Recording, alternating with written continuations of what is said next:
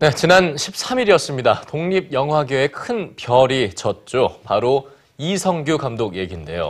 네, 온 힘을 쏟아 만든 한 편의 영화를 마지막 선물로 남기고 한 이성규 감독의 삶. 선미지 문화캐스터가 돌아봤습니다.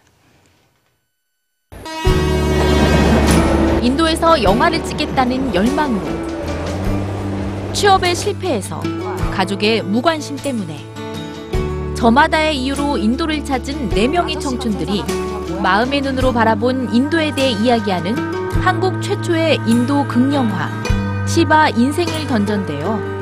지난 19일 개봉한 이 영화는 가남으로 세상을 떠난 독립 다큐계의 거장 이성규 감독의 유작입니다. 이성규 감독은 아마 이 영화를 하지 않았으면 더 오래 살았을 것 같다는 생각을 하죠.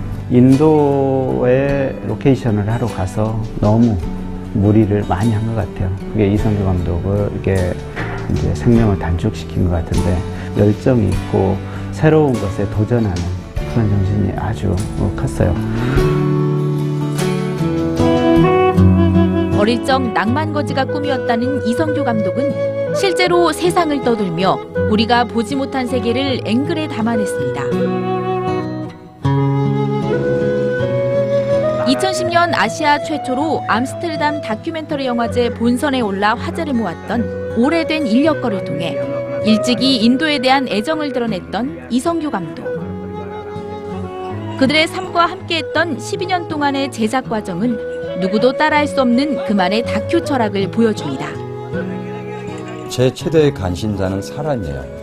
그러니까 사람을 통해서 문명을 보고 그 사람을 통해서 그 나라의 역사와 정치와 사회와 문화, 경제를 들여다보는 것이 제가 다큐멘터리를 만드는 어법입니다.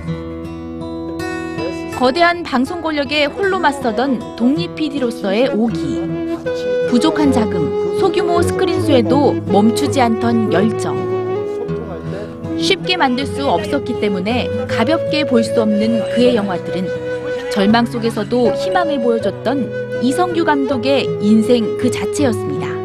희망을 갖기 위해서는 가장 밑바닥의 절망과 밑, 거- 절망의 통로를 겪어야만 희망을 봅니다.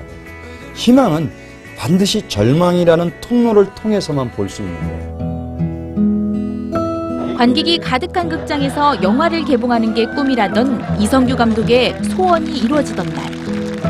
머나먼 여행을 앞두고도 그에게는 독립영화에 대한 걱정뿐이었습니다. 한국의 관객들이 반드시 외국의 예술 영화만 사랑하는 것이 아니라